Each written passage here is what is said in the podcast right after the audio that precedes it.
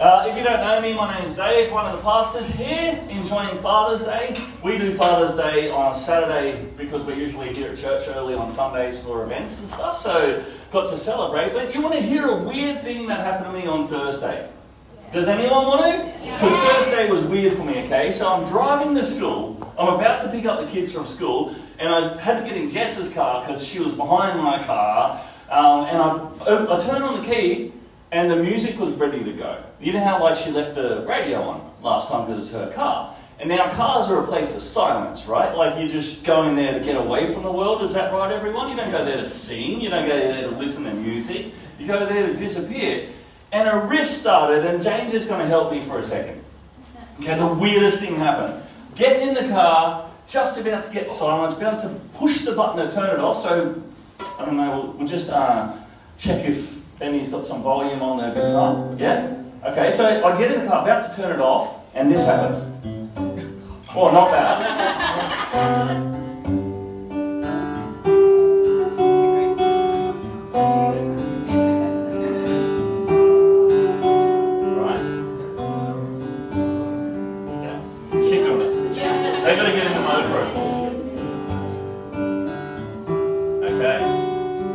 you, James. Now, do you guys know what song's about to erupt? Right? So that riff starts, Tracy Chapman starts singing at me. Fast car. I don't quite know what the lyrics are because I can never follow lyrics. But I just, now, you can't tease me until I get through the end of the story. I just started like crying and weeping. Now, I'm not that guy. Okay, we know people who are that guy.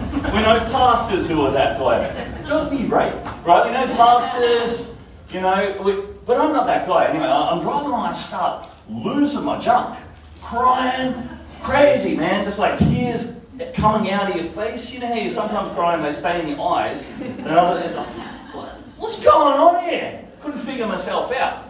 Composed myself. Um, she finished singing, and I'm like, I wonder if that's going to happen again. So I quickly got out my Apple um, phone and just put Tracy Chapman fast car and did it again, and it happened again. this is a weird reaction to a song. And what I, after I kind of like stopped and thought about it and prayed about it, what had happened is that song had teleported me back to a time in my life. You know how music can do this? How you hear a song and all of a sudden it's like you're there. And it was 1998. And at that point, I was living on Long Island in the Whitsundays. Okay, I moved out when I was 17, um, up to the Whitsundays, and I was working in the resorts up there. Now, if you Google the resorts now, they're all decrepit and run down. But back then, in the late 90s, that was the place to go. It was before people really started going to Bali and everything. It was, it was awesome. And I still remember, so this song took me back to this time where I'm sitting around in a circle and there's 10 of us on the beach at Long Island. And it was one of those days that was perfect. You know those ones where it's high tide and it's dead still and the sun was setting over the ocean and I was there with like, you know, people that I really cared for and we were having, because those days giant cocktails were the thing as well, the late 90s, and we're having them and, and this song was playing. And I can, I, it was like it was yesterday, and I was like, why am I crying about this? And, and I can remember sitting there, and Hudson was there, and Marnie, and Miles, and Claire, and Hamish, and the other cool lady that I can't remember her name, which is frustrating. Um, we were just sitting there, and it was an epic time to be alive.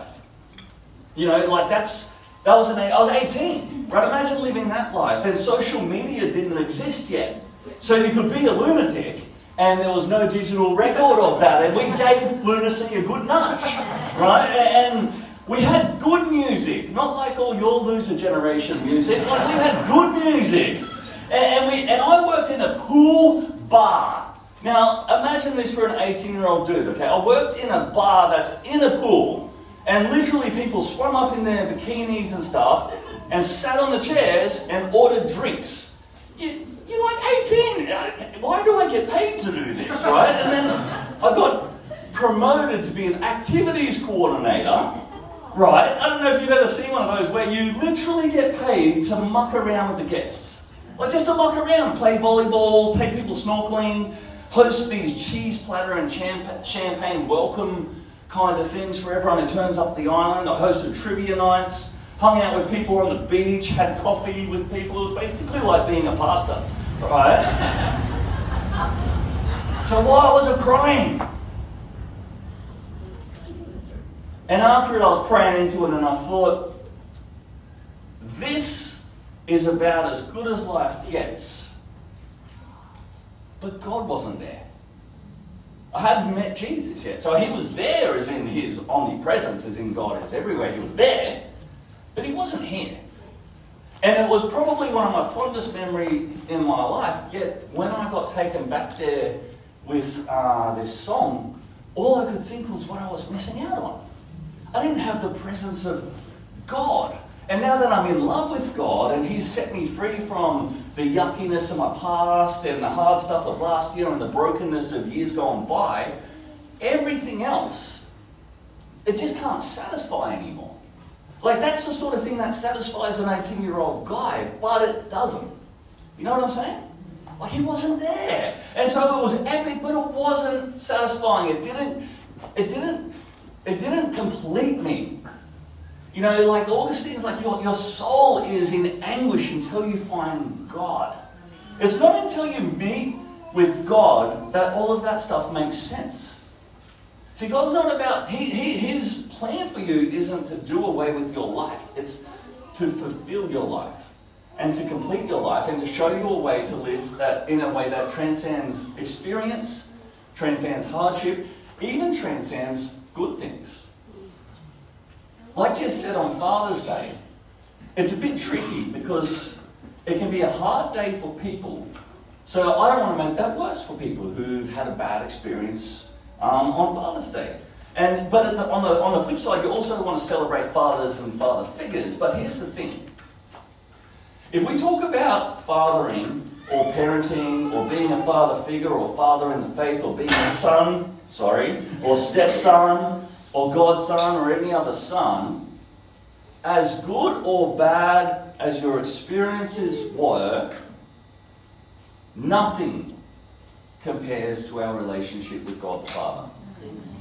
Nothing. So let me explain a bit more. So if you had a terrible day, dad, if you had a terrible dad and today is hard for you, I really feel for you and I thank you for turning up. But even if he was brilliant it would not have satisfied you on a soul level. You might have had a smoother run, but it would not have satisfied.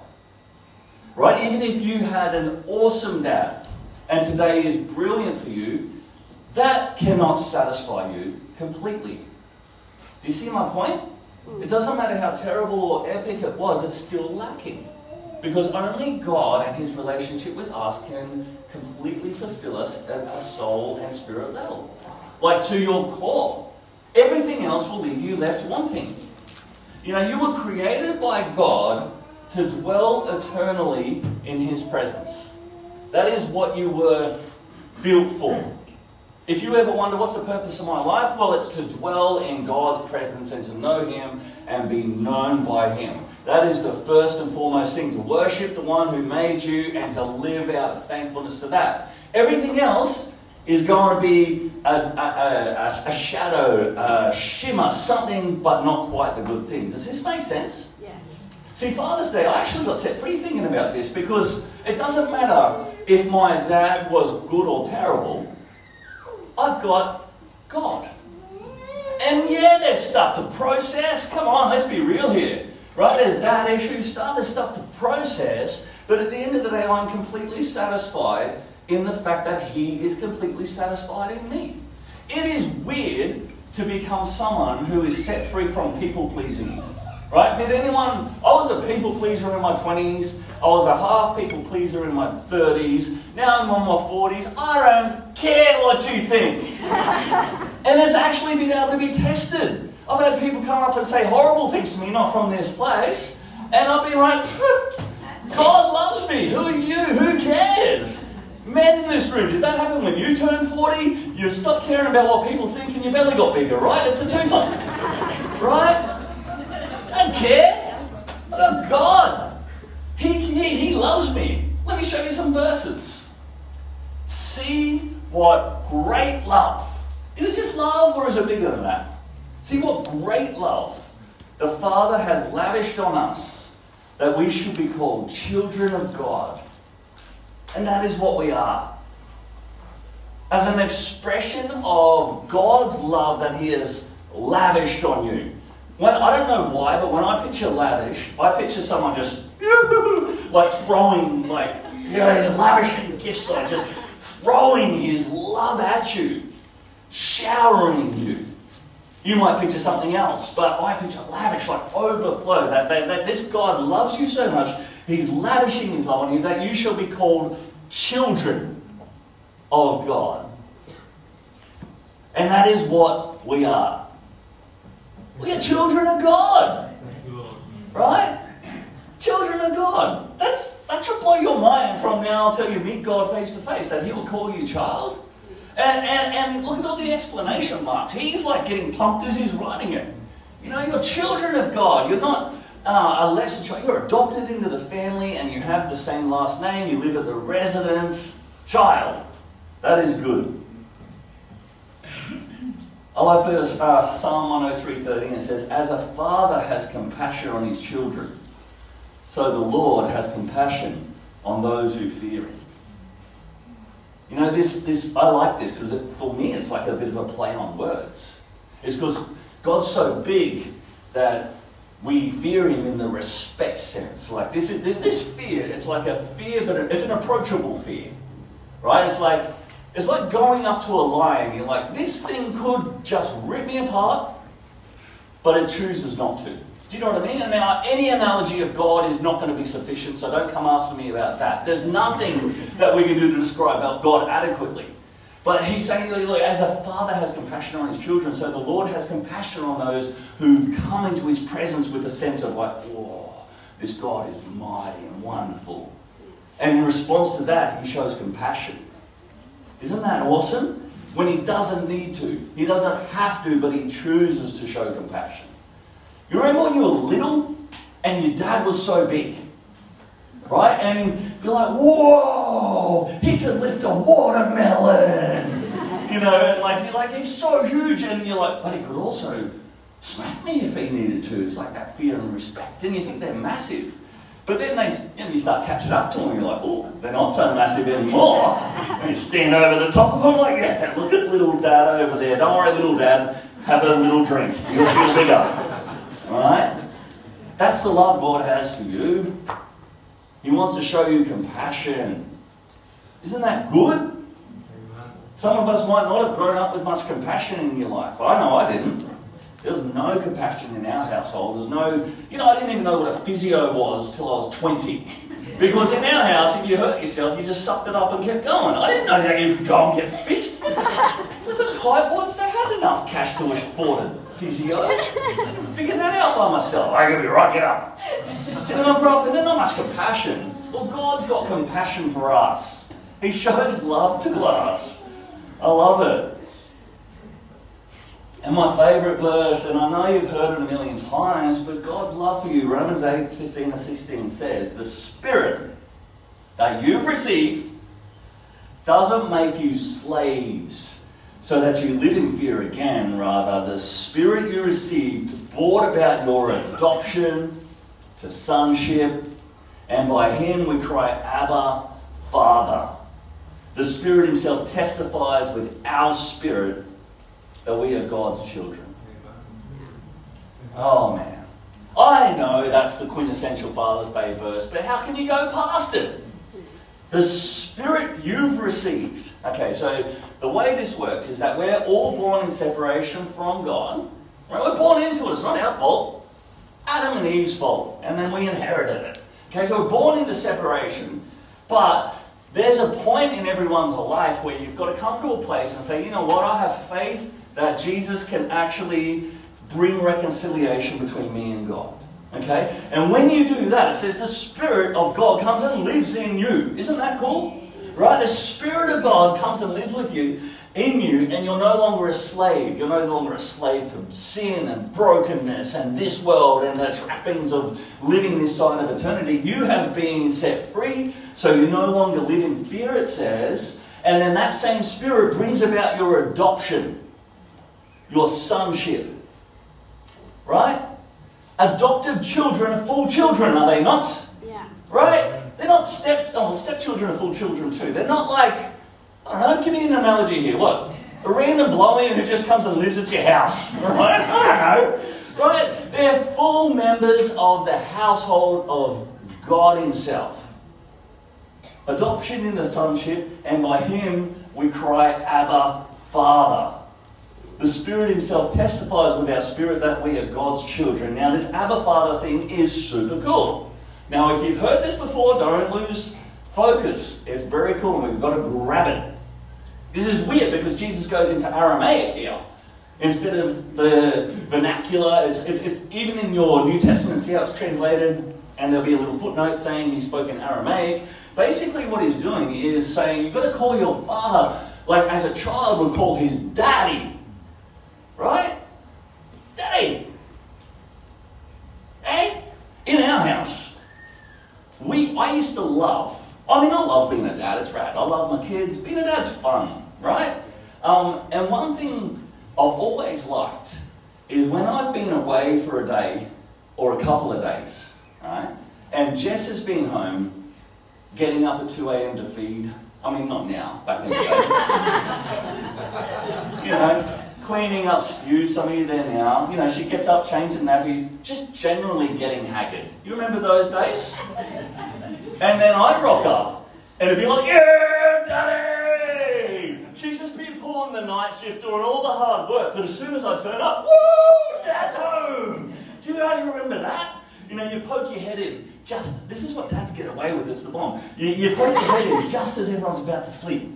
And then all of a sudden you're wrestling, yeah, daddy! The yeah, daddy! That's what this is talking about, yeah, daddy! We used to play a game called the Pentecostals in our, um, in our house, and I'd line the kids up on the end of the bed and go, loose! And they fall down on the bed and wiggle around and stuff. Half of you just was like, is that appropriate? I don't know, Google it. Right? Yeah, daddy! What time does that happen? Right before bed. Um, you know? Let them try chocolate before they have teeth. Gotta try it eventually anyway. The teeth can't fall out. Yeah, daddy! Right? You guys have got your yeah daddies, right? You know it. It's that explanation when you see that and you don't care about whether he's cool or not or whether he earns a lot of money or not or. You're just like, yeah, daddy. Right? That yeah, daddy is, is what, what we can do as we approach God. Now, I'm not trying to diminish his magnificence. I'm trying to, like, man, just trying to point out the access you have to God. You, you can access Him, He's approachable. He wants you to come into His presence. And my yeah, daddy thing, I, I'm agreed with by like so many of the big wig theologians. Like John Calvin, he's like, he's a familiar daddy. You know, Aquinas, Thomas Aquinas, he's a close daddy. Spurgeon, he's like, we can approach him in our childlike faith. Um, N.T. Wright, he's a trusting daddy, trustful. You know, Jack Hayford, we're adopted into daddy. Tozer, he's a relational daddy.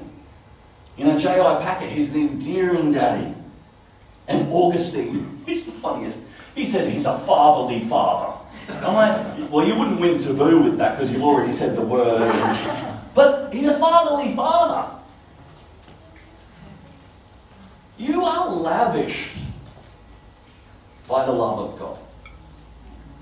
This Father's Day, I can't speak into or solve what it's like to be you as a son or a father. And ladies, you're not exempt from this sermon either.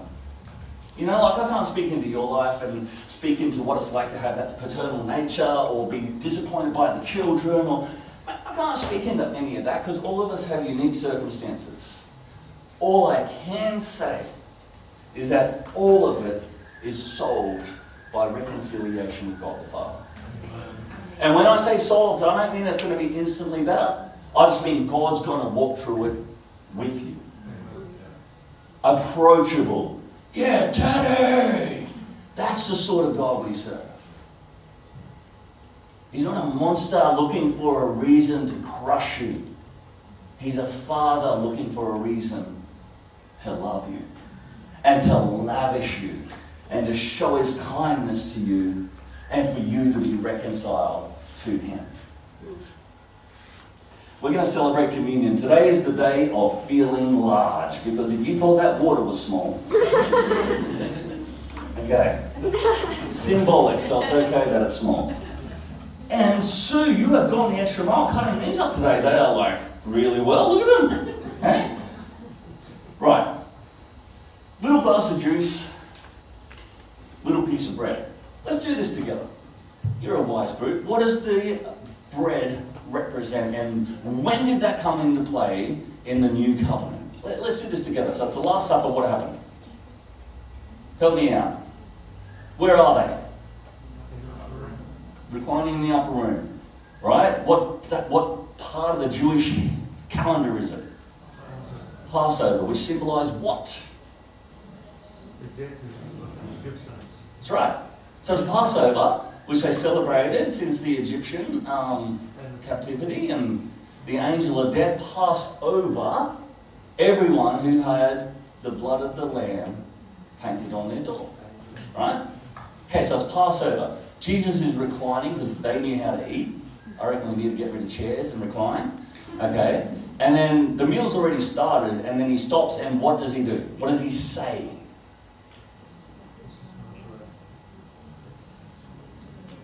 You can hear the hear all the good murmurings here. Right? What's the body of Christ represent? The bread. What's it? Oh, the broken body. Right? He. I mean, this is what ought to continually captivate you with Christianity is this same magnificent God incarnated in Jesus, in other words, came to us in Jesus and grew and lived a sinless life so he could die a perfect death. And what happens is when his body is broken on the cross, everything that you have ever done that separates from you, you from God was placed on Jesus. Okay? Now, the blood or the grape juice, he passes it around. He says, This is, you know, my, well, uh, what's he say there? My blood spilled for you, poured out for you, poured out for you. Also in reference to the Passover. And, and the blood is spilled because there's always a necessary sacrifice in order for there to be made atonement. Now, I know there's big words here, but stay with me. Atonement means reconciliation, made one. Okay, the thing about this is that all of us carry sin and brokenness. Okay, can you can, can we admit that? Look at the person next to you and say, You carry sin and brokenness. No, you don't have to say that. Right? All of us do. This morning when I woke up and the alarm was off too early, I'm like, oh, called it a name, or come in here, and you know, we all carry it. And we need some way to get rid of that. Okay, if we want access to God. Because that stuff isn't fine in the holy presence of God, is it? Like a holy God can't be in the presence of all our yuckiness. And so what Jesus does on the cross is allows all of our grossness and sin and brokenness to be laid upon him. So if it's there and it's existing, what does it have to, have to do in order to be taken away? It has to die, doesn't it? There needs to be a sacrifice. There needs to be some way of reconciliation. Otherwise, there's no justice. And so, what Jesus does is allows himself to be the sacrifice, to have all of that laid on him. Like all of it. And you might be like, well, how do I participate in that? You have faith in Christ, that that's the good news of the gospel. You believe that that's what Jesus has done to bring you into God's presence. You're like, well, I want in on that. It's a matter of humility. It's like saying, I can't do this by myself, but I don't have to because Jesus did it on my behalf. And so, just for a moment, think about the things in your life that you might think separate you from God. Maybe it's your attitudes. Maybe it's your prejudice. Maybe it's your foul mouth. Maybe it's your addictions. You know, these things we think can separate us from God. Well, the gospel says without Christ, they do separate us from God. With Christ, they do not separate us from God. All we do is have faith and say, you know what? I can't do it myself, but I put all that on you, Jesus, and can you pay the price on my behalf? And you know what he says? Yeah. And so when Jesus did this Passover meal, it was in remember. He, he said, do this in remembrance of me afterwards. And so what we are going to do today is remember that. As you come up, what you're going to do is grab a piece of bread, grab a a little glass of juice and go back to your seat and do some business with God. Hold the bread and think, you know what, God, you know my heart. You know how I'm snappy. You know how I'm, you know what? You know I can't work my way into heaven. I put all that on you, Jesus. Have a, have a moment with Christ. Do some reconciliation. Maybe you've not made a decision to follow Christ. This would be a great time to do that. Sit there and go, you know what? I, I believe in you, Jesus. I have faith that what you've done is enough, and I accept your sacrifice. Right? In remembrance, we're going to do this. And then drink the juice, remembering that the sacrifice has been fulfilled in Christ. What I don't like is when we say somebody's a Christian and then teach them to self sacrifice in order to stay Christian. You know, you have to you know, come to Christ and then you have to do this, this, this, and this. Now, you might choose to do this, this, this, and this, but you are saved by grace alone through faith alone. So let's respond, hey, this Father's Day. Your Father, God, He wants to rip every barrier down between you and Him. He produced the vehicle for that to happen in Christ. There is nothing standing in the way of God and you accept your brokenness, which is solved on the cross. Just accept the goodness of Jesus today. Okay? Even if you've been walking in it a long time, renew that, that, that, that feeling, that invigoration, that, that, that, just that, oh man, revelation that Jesus is enough and God is the only one who can satisfy. All right. I'm sweating, so I'm to get down. And let's take some time to do this. Now, I won't come back up and facilitate, take the bread now, drink the juice now. I want you to take some time, either with yourself or in little groups, and just be in God's presence for a while. All right.